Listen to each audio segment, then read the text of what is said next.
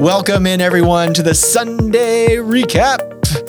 So glad you joined us today on this special episode because uh, today uh, we are uh, just hanging out. This is Ariel Eldridge and myself.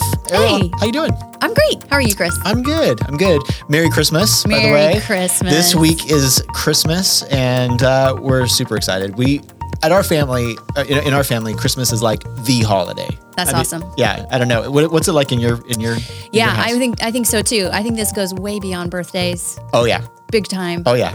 Uh, I can't think of anything. I mean, you know, Easter is a great time to be together and to come to church and uh, Eat pie. and eat pie. oh, sure.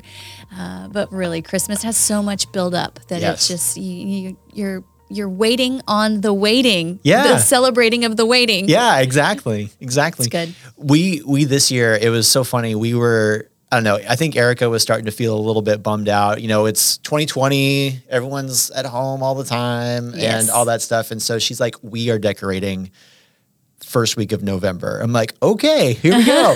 so we we took like two weekends and we did Christmas lights outside and we decorated the whole house and put up trees and did extra decorations this year Nice. and just wanted to put up all of the Christmas stuff just to bring some some Christmas joy Oh, into I the house. It. So I love it. I admire people who really go all out decorating. Like I have a friend who's like all of her family photos in her living room have Santa hats in on Yeah. the they, they decorate That's everything. fun. It's great. I just love that. I That's just cool. don't have that kind of like oomph. Uh, I guess no, totally, totally. we I, got the tree up. honestly, I really don't either. Um, if it was just up to me, I probably wouldn't do as You, much. you've said that. You've Yeah. said that. The joy and the sparkle in your family comes from Erica. It comes from Erica. It really, it. it really is. It really is. She's awesome.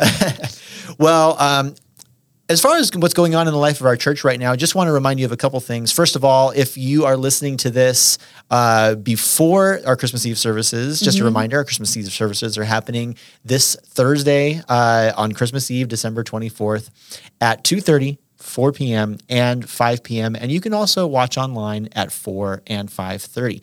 So, um, so make sure that you are a part of that celebration with us. We we would love for you to be a part of that celebrating Christmas with your church family here at Stones. So um, so yeah, so make that part of your your family tradition this year. The other thing to let you know about too is uh, we've got membership class that's coming up in January. And again, if you're not a member here at Stones Crossing Church and you want to learn more about that, reach out to uh, really any one of us, Ariel, Mitch, or myself, because we we would love to talk with you about membership and and what that means. Membership class is a great way to get um, kind of started at Stones in some ways because it gives you an opportunity to learn about what Stones Crossing Church is all about, what we believe, and why we do the things that we do. Um, and it's also a opportunity to um, kind of learn how to get plugged in and and uh, connected in a lot of different ways. What's nice too is you are not on the hook for becoming a member just by taking the class. You can just come take the class. Yeah. Yeah. So it's a chance. It's a chance to kind of do that. So. Um, Ariel, you've been teaching the membership class now for two years. Yeah. Yeah? I was trying to think how many classes we've had. Yeah, we've had quite, It's quite a a- few. it's a few. Yeah, yeah. Um, and so, what has been for you the biggest takeaway that you have gotten from membership class as you've been looking at this? I mean, well, my role is connection instructor, and so what I'm doing is I'm helping people feel like they are part of the body and getting invested in and just grafted into our local context here at Stones. Yeah.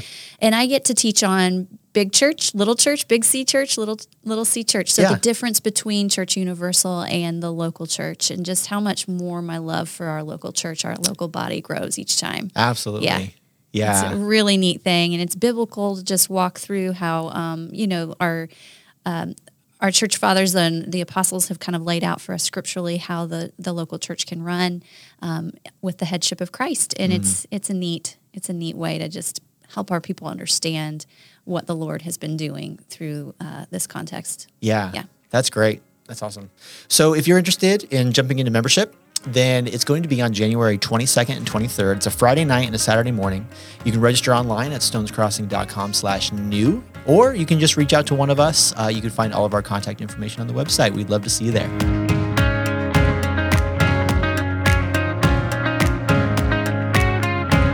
Well, Ariel, we're going to do something a little different today. We're not going to actually do a sermon recap uh, this week because we're actually recording this a little bit early, but that's okay.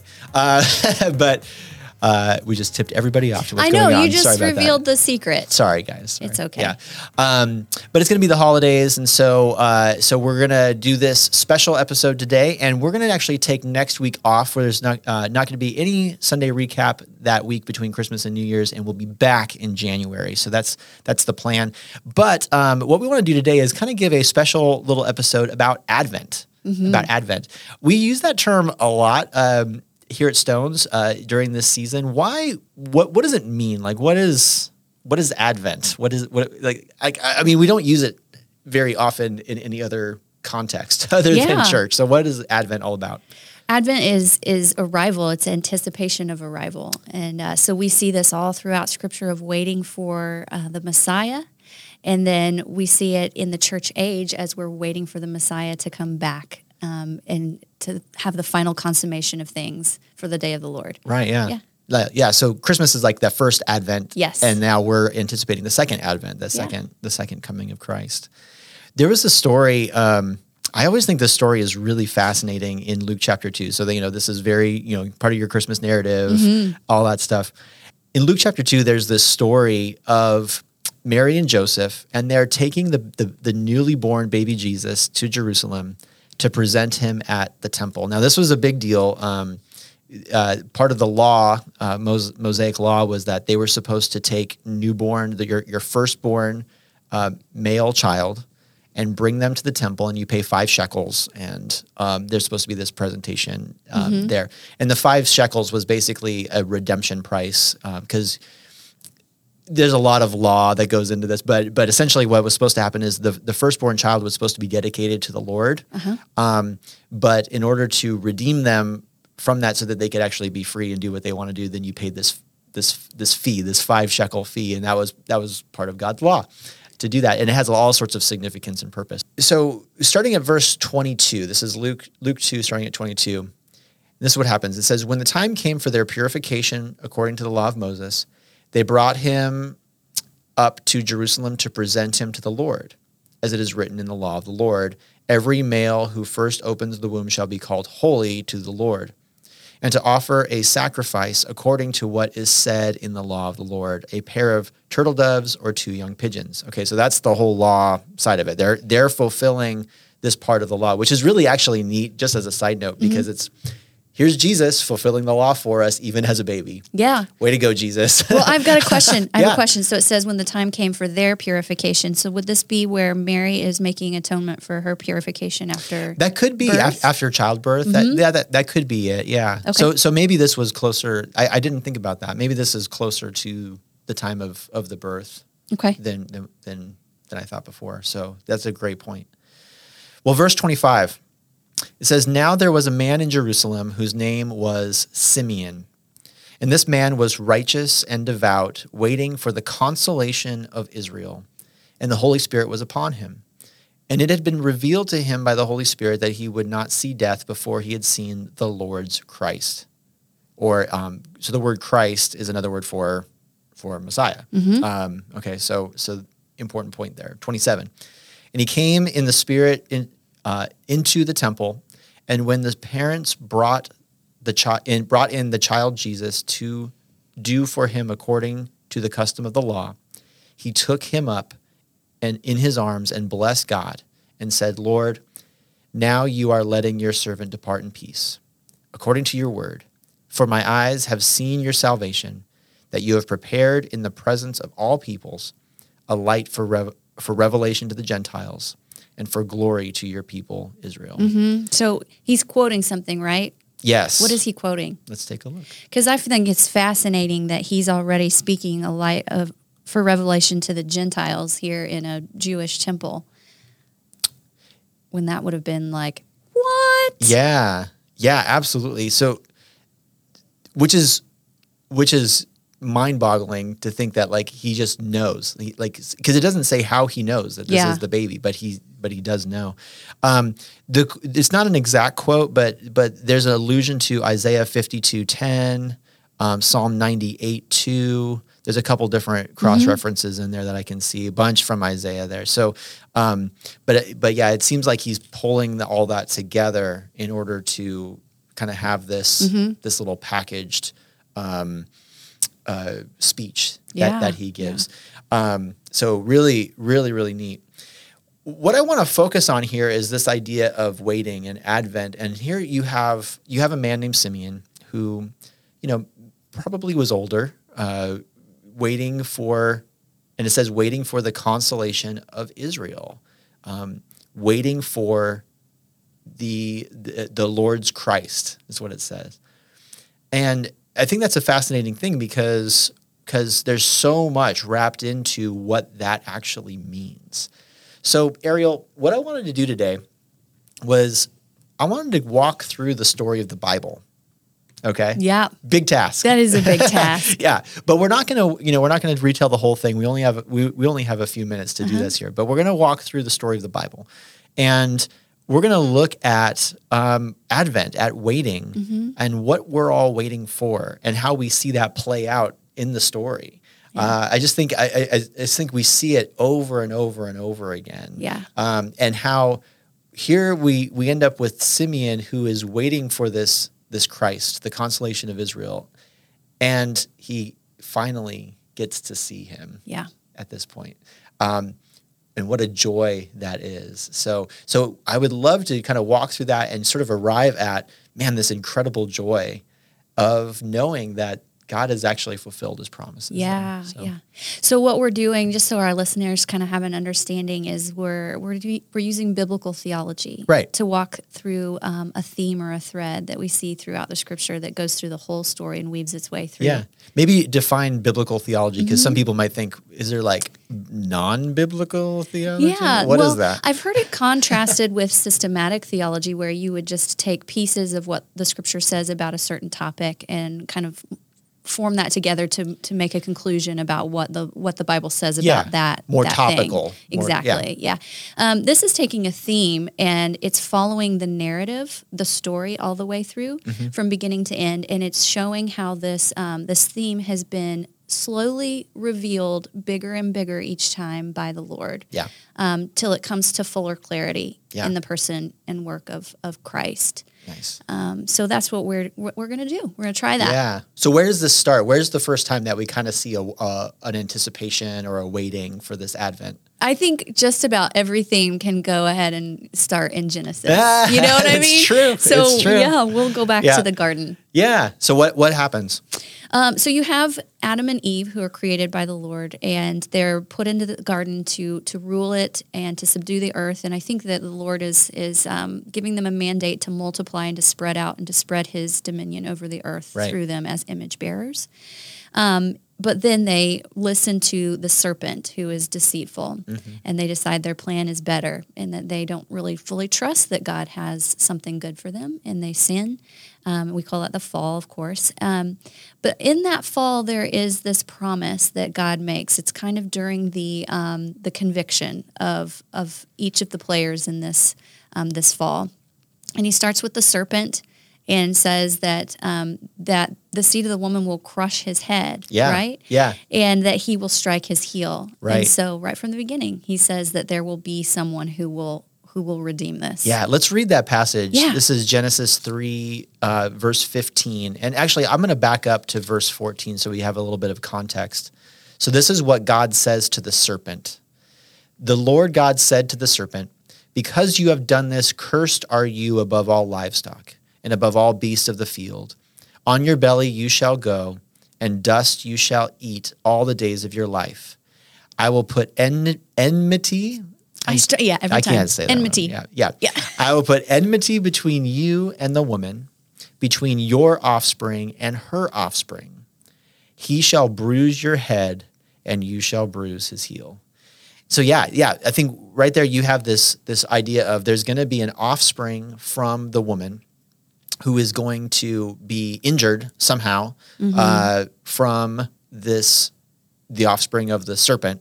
Okay, um, but then eventually the offspring. Uh, so that the the translation in the ESV is a little interesting because it uses bruise for both of those, but the word is there's a slightly different connotation.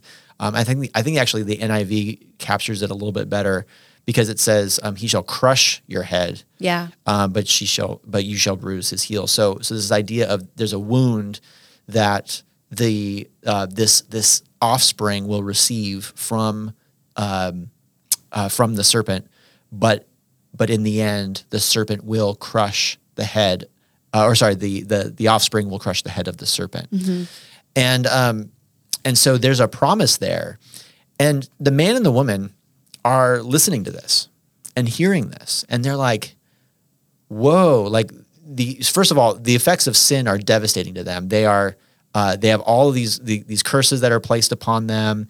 They are kicked out of the garden.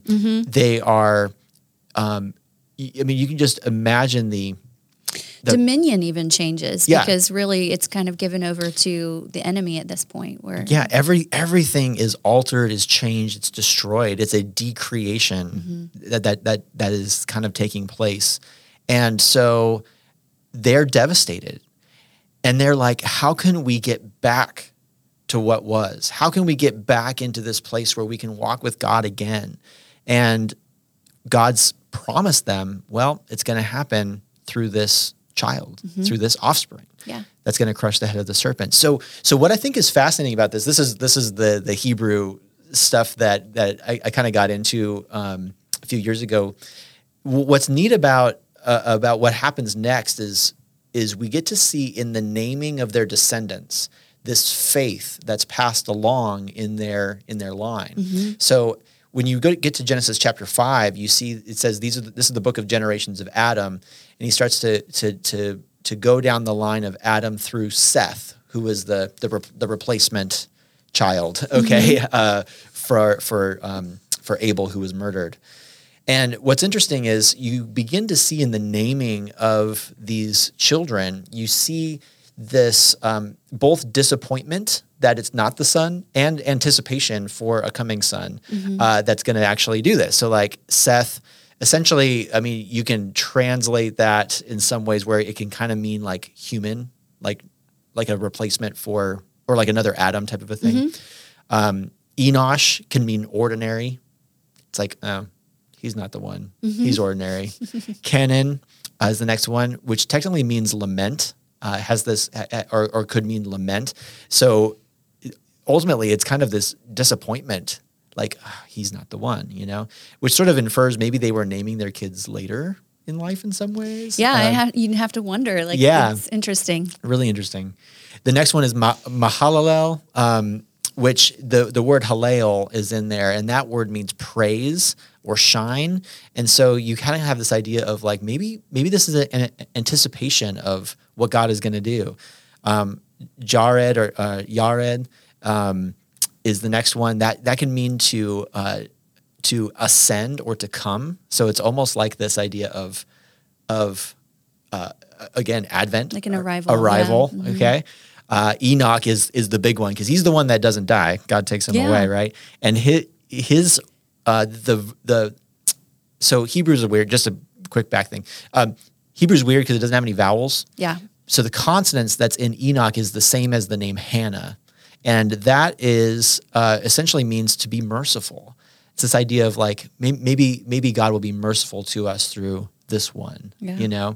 Um, so anyway, you start walking through that, and you kind of see both their anticipation and their disappointment that that they're like maybe this will be the one, but no. Yeah, and this is one. this is the line of Seth, and so we're assuming at this point this is the the seed of the woman yep, that is, you know, going to bring someone who will crush the the head of the serpent. The serpent. yeah, Um, I think it's it's worth noting that there is always a seed of the serpent too, Mm-hmm. um, and if you kind of follow it through, you can see it, that Cain Yeah. is likely the seed of the serpent. yeah. Chapter 4 Genesis four lists out that line. Mm-hmm. Yeah. Genesis five lists out the line of of the woman. Yeah. yeah. So Yeah. we've got those two genealogies running through the Bible. Totally.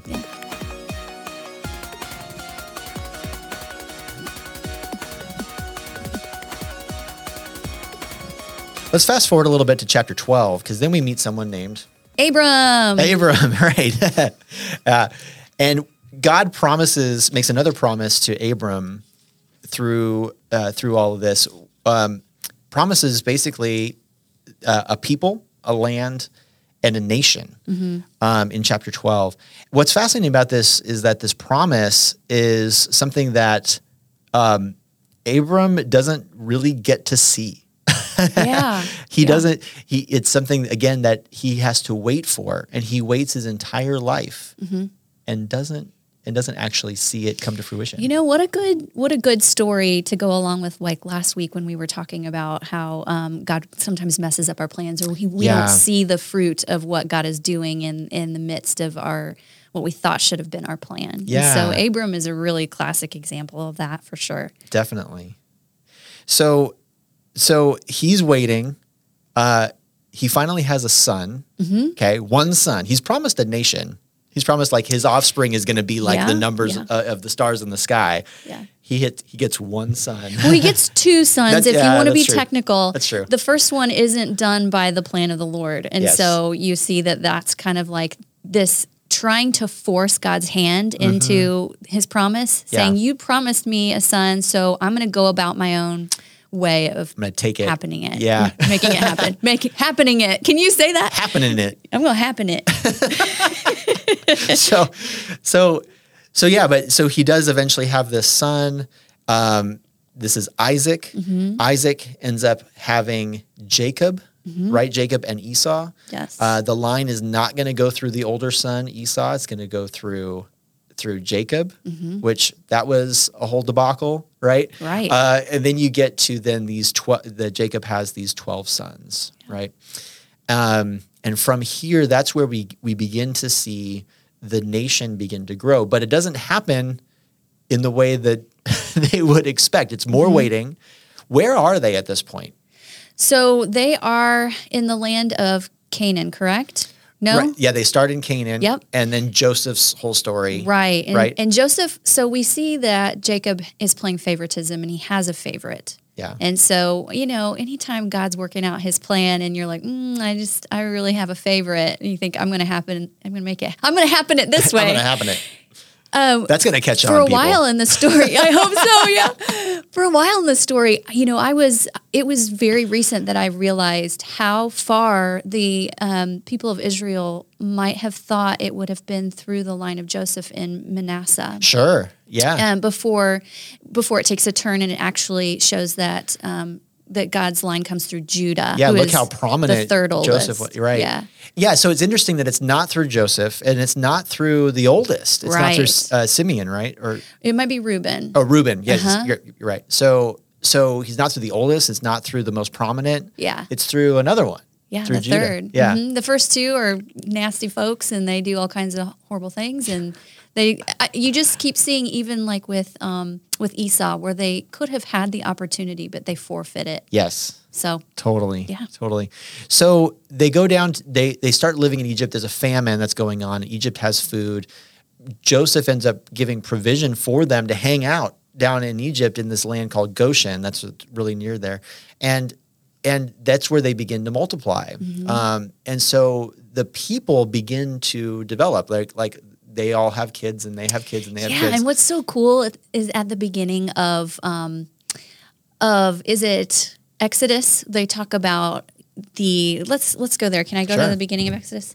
Here in the beginning of Exodus in chapter one, um, they're talking about how the people are are starting to become oppressed by the Pharaoh because the Pharaoh no longer knows Joseph and his family. Yeah. And so um, the the people of, of Israel's tribe are just starting to like outgrow the Egyptians kind Yeah. of. Um, and so it says here that in in verse 12 of chapter 1, the more they were oppressed, the more they multiplied and Yeah. the more they spread abroad. And so it's like they're fulfilling that mandate of being fruitful and, and multiplying, but God is doing it. yeah.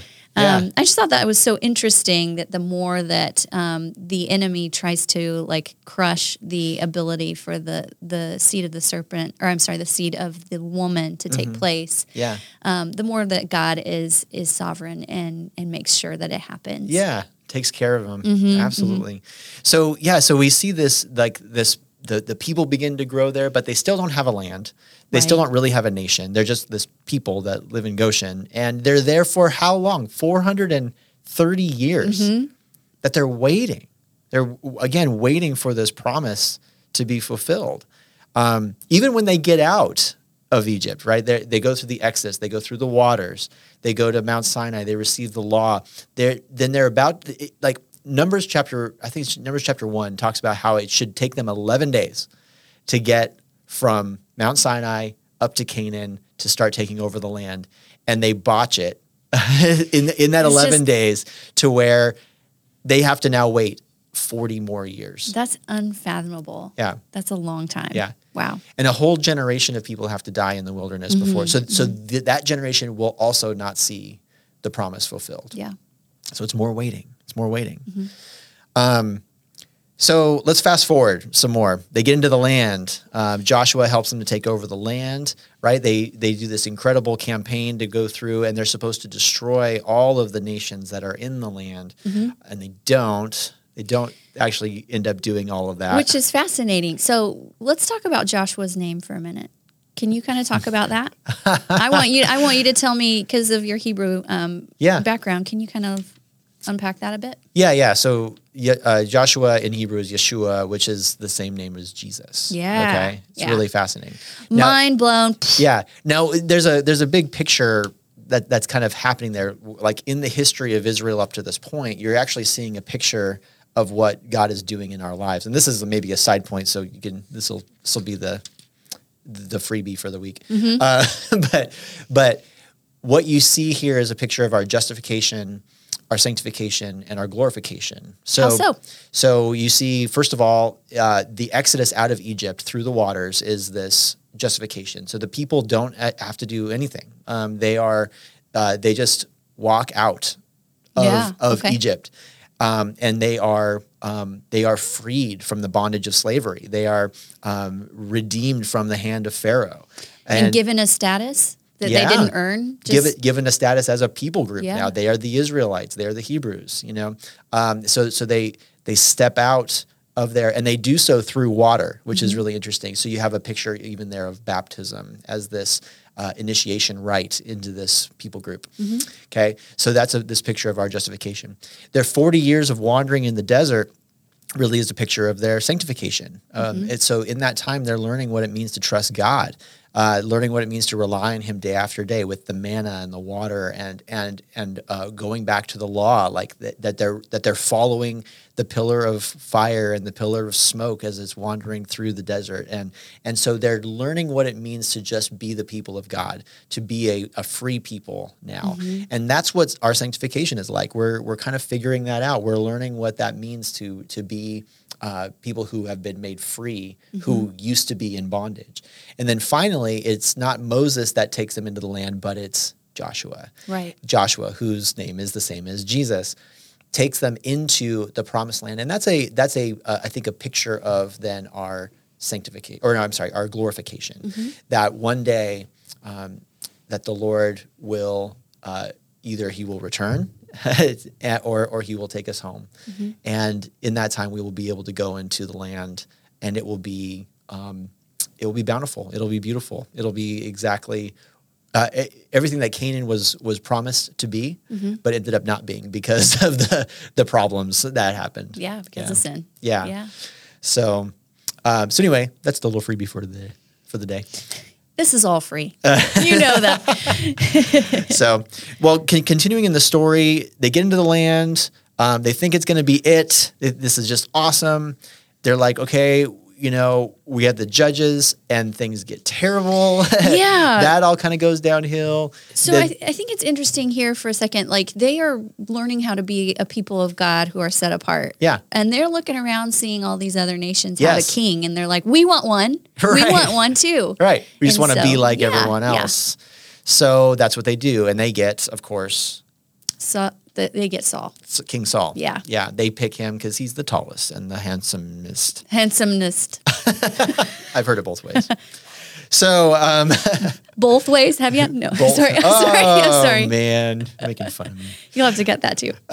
so, um, so King Saul ends up being. Uh, I mean, he does some good things. He does more terrible things, uh, and and things don't end very well well for Saul, and he ends up uh, dying by his own sword. Um, then after this, you get King David, and here's the thing about King David is again we're talking about waiting. We're waiting for this this son, this child of the woman who's going to crush the head of the serpent, and people really thought David was the one. Man, this kid had everything going for him, right? Yeah. I mean, he was the one that that killed Goliath as, Yeah. as a child. He was the one. I mean, uh, there's this one passage.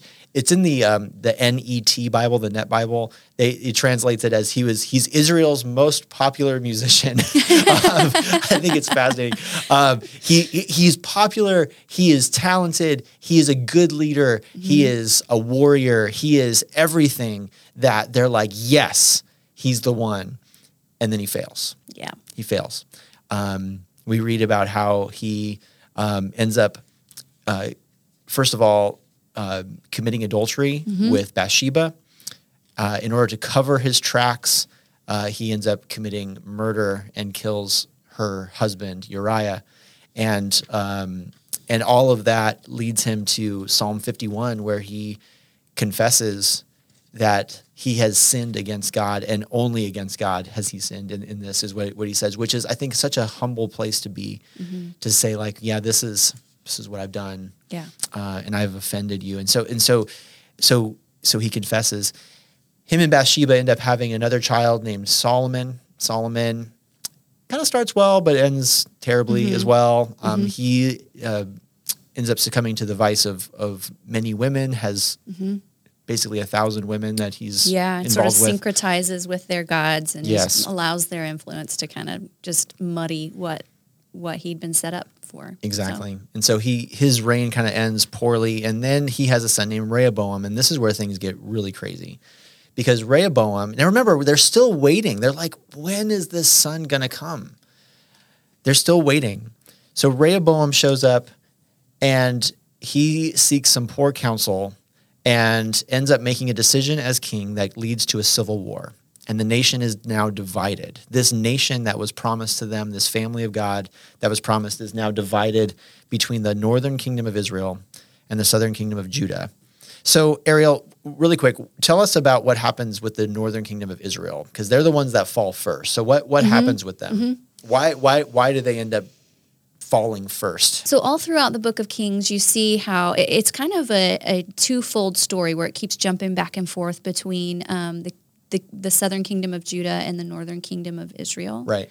And you get to see over and over that they have these kings right after each another one that is that follow in the steps of their their father and they just keep messing up and are evil Yeah. or even more evil than the last Right. which is kind of the the, I- the I- theme I, love how even scripture tries to like kind of rate them. Like Yeah. he was more evil than this one, or And did less evil than this one. you know? Yeah, yeah, and uh, and so then you see that you know they just keep falling in the way of idolatry and um, having um, just committing adultery against the one true God, Yeah. who they were they were um, created to be the the chosen um, priesthood for for this one true God. Yeah. And so um, they're dispersed by Assyria, who is a, a bloody evil um, opponent.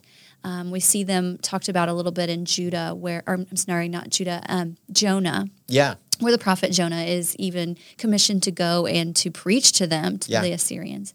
Um, but they were they were very um, brutal, um, and so they come in and they they ransack and and take um, captives and Yeah. Well, and well, the, the thing with the Assyrians was they would actually destroy their major cities and then take the surviving people Mm-hmm. and disperse them into other other lands. So Assyria was kind of a global superpower at the time. So they had a lot of they actually had accumulated a lot of the different nations. So what Mm-hmm. they did was they took all the people and they scattered them everywhere.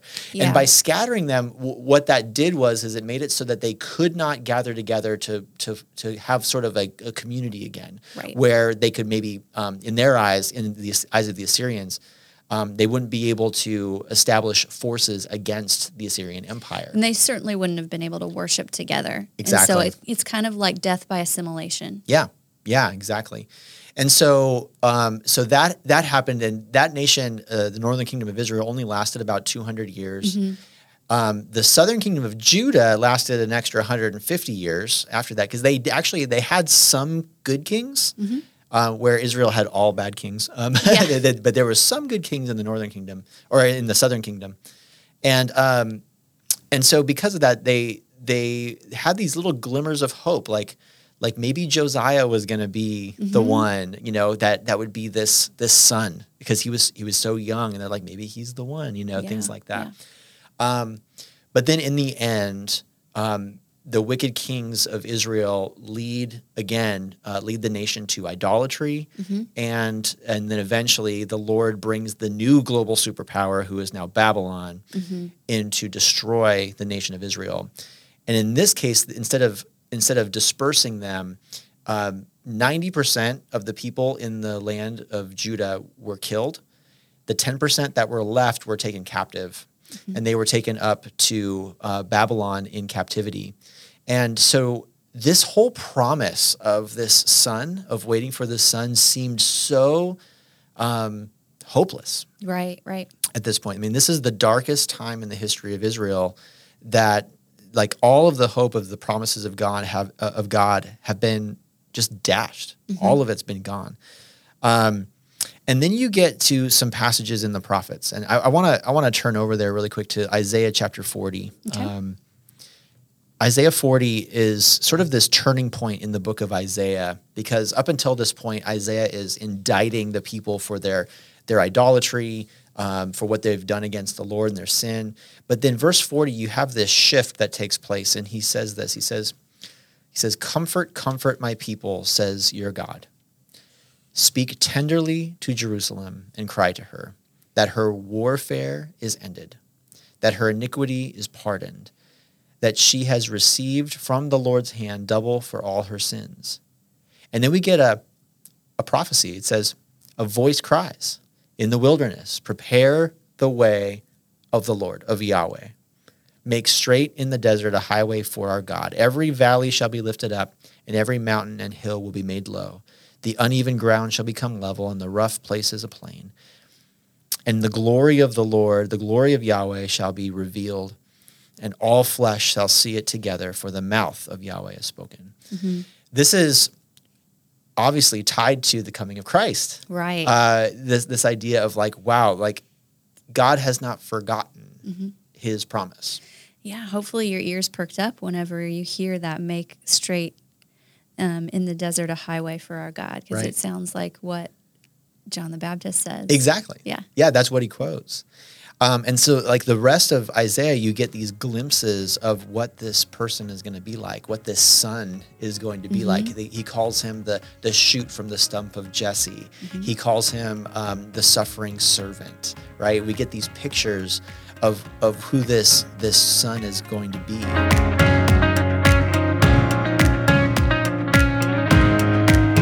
Let's fast forward again Okay. fast forward again now to Ezekiel 37. Now, Ezekiel's writing at the time of uh, the exile, while the people are in exile, And you're talking about the, the kingdom of Judah or both? the kingdom of Judah. Okay. Yeah, so Judah is in exile, and every and then Israel is all scattered still. Yeah, and um, I guess it's worth uh, saying too that the the nation of or the northern kingdom of Israel, as they disperse and kind of assimilate, that's where you get the Samaritans, correct? Yes. Yes. Yeah, exactly. Okay. So in, in Ezekiel 37, that it starts out with the this the dry bones picture. Okay, this this valley of dry bones. And so if you go back and read it, it's it's a it's a it's an amazing picture of what God does, breathing life into people. Um, and um, ultimately, I think it's a picture of the restoration of of Israel, um, the redemption of of of God's people, uh, a fulfillment of promises, Yeah. and ultimately the coming resurrection. I think it, it, it points to that as well. Well, if you think about it in their context, and you've got, um, was it Jeconiah who was the king that um, that God kind of just pulls his whole royal line from him and says, "I Yes. will not, cre- I will not have a son come from you that Right. will that will be my um, my fruit." Which was know? right. He was the king right before the exile. So, yes, Yeah. and so he actually exiles to Babylon. Without his eyes, by the way. Oh, uh, yeah, yeah, without his eyes. See, the Bible's so great for bedtime stories. Um, and and then the Lord um, does this thing where He knits it back together and Yes. brings um, the line back together through Zerubbabel. Um, I just think that's, that's- so helpful to to to see this context where they think that their line is dead. Like they think it's dead. There's no way that it would have life breathed back into it. And, and God does this word picture through uh, this valley of dry bones where Yeah. he takes something dead and, and makes it alive. Totally. I, I mean, again, I think we see that in Isaiah with the shoot from the stump of Jesse. If you have a tree stump, I Mm-hmm. mean, that tree is dead. It's been cut. Yeah. But now you have a shoot that's going to spring forth from it too. That's cool. Um, but then in this one, there's another image. This is in Ezekiel 37, verse 15. He says, The word of the Lord, this is right after the valley of dry bones. And then it says, The word of the Lord came to me, Son of man, take a stick and write on it for Judah and the people of Israel associated with him. Then take another stick and write on it for Joseph, the stick of Ephraim, and all the house of Israel associated with him. And join them one to another into one stick, that they may become one in your hand. What this is, is it's a visual picture to Ezekiel that God is going to take the people from Judah and then the people from Joseph, essentially. So that's the northern kingdom of Israel, because his um, Ephraim and Manasseh are, are his two sons. Those are the two tribes that were in the, the major players in the northern kingdom. And so he's basically painting this picture of southern kingdom is this one stick, the uh, northern kingdom is this other stick. He says, put them together It's cool. he's going to restore everything everything. And so there's these prophecies over and over again of like he's going to gather his people that have been scattered among the nations and bring them back to himself. And he's going to take the people from babylon and bring them back to um, uh, back into their into their land. But all of this is is really to fulfill the first promise Right. um, of what God is doing with this son that's going to crush the head of the serpent. That's what God is building towards through all of this. When we get to the minor prophets, um, Ariel, one of the things that they talk about is this idea over and over again of the great and terrible day of the Lord. Why do they call it that? Because that just doesn't seem like if God's so loving, why would there be this great and terrible day? Oh, I think uh, you know we see over and over, and and actually, if you want to reconcile the Old Testament Lord with the New Testament Lord, you have to see He's been the same the whole time. He's always been one hundred percent just and one hundred percent good. Um, in order to be 100% perfect. And so, uh, and so this great and terrible day of the Lord, I assume is talking about the fact that his justice will, will come to fruition right. as well as his salvation. Yeah, yeah. So, so for those who have been in rebellion against God, it will be terrible because there will be justice that will be brought upon them. Right. And then for those who have been God's people, who God has called, um, that they will, it will be great because it will be this day of of redemption. You know, everything that that we've been that the whole story of the Bible has been building towards is all going to come true, and all those promises will come true. Yeah. Well, um, so we see that all through the minor prophets, um, and and it's a it, it, it it's it's when you read through the minor prophets, to me, it's building towards this anticipation, like it's coming, it's coming. Just wait, you know. It, you know, uh, God has not forgotten us. His promises will come true, and you get to the very end of the Old Testament, Malachi chapter four, verses five and six. And you have this kind of interesting passage as the New Testament closes, or I'm sorry, as the Old Testament closes. He says, Behold, I will send you Elijah, the prophet, before the great and awesome day of the Lord comes. And he will turn the hearts of fathers to their children, and the hearts of children to their fathers, lest I come and strike the land with a decree of utter destruction. What does that what does that mean? Like why who so Elijah was an Old Testament prophet. What does he mean when he's gonna, when he says I'm going to send you Elijah? I think I think that someone will come in the in the way of Elijah, right? Yeah. Um, who is making a way for the Lord, who will um, declare the the uh, the Messiah is is is coming, and so um, and that's and that I think we see fulfilled in John the Baptist. Exactly. Yeah. Jesus says that specifically that this is this is the new Elijah. And so John the Baptist not only fulfills this prophecy of the Elijah to come that's ushering in the way of the Lord, but then calls back to Isaiah, right? With that with Isaiah 40 where it's like, you know, uh, prepare the way of the Lord in the desert. You know, make straight Yes. paths for Him. So, so, so John the Baptist shows up. This is a huge cue. This is why John the Baptist is included in in the the three synoptic gospels, because um, he's a fulfillment of these promises.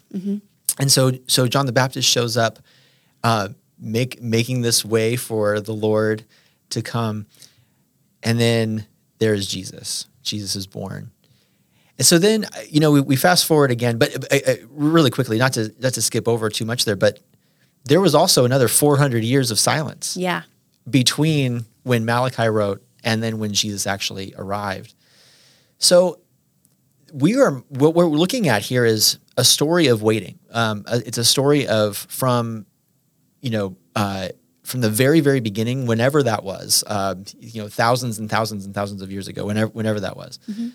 Uh, all, and, and even if we want to put a, a finer date on it, um, we can go to Abraham, who probably lived somewhere around the year uh, 2000 BC.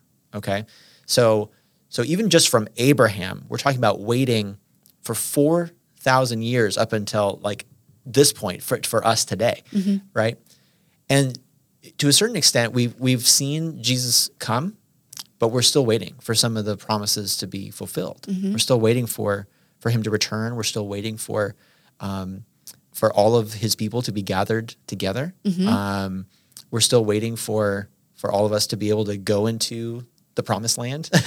Yeah. You know, uh, for him to to return to us. And that's where we get that really cool phrase, the already and not yet. Yeah. Uh, because you get to see that the eschaton or the end is already brought near when Christ comes to the earth and Yeah. he fulfills so much of this prophecy they've been waiting for.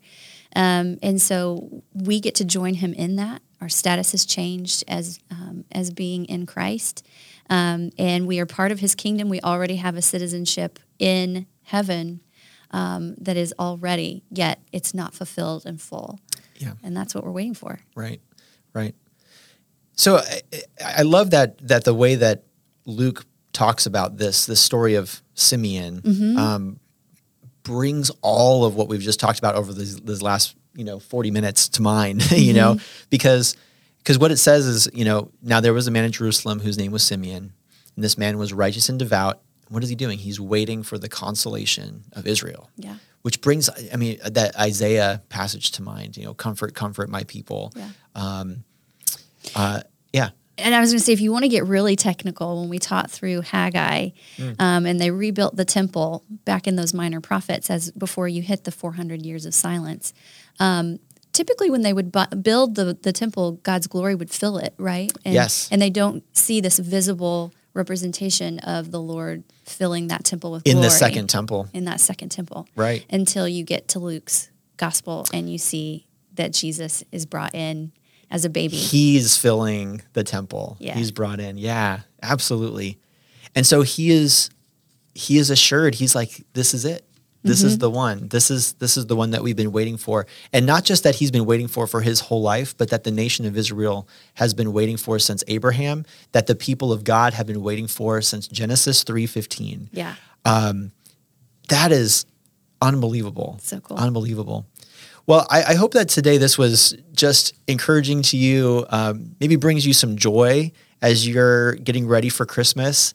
That you would that you would recognize that the the waiting that you are experiencing right now is part of thousands of years of God's people waiting for God to fulfill his promises. And what God, I think, has shown us over and over again is that he is always faithful to fulfill his promises, that he always will make good on what he said. Yeah, and I I would just um, I would love to close with Revelation because Oh, yeah. that's the end. That's the other end of the book end. And Ariel just took a class on Revelation, I so did. bring it, bring it. yeah.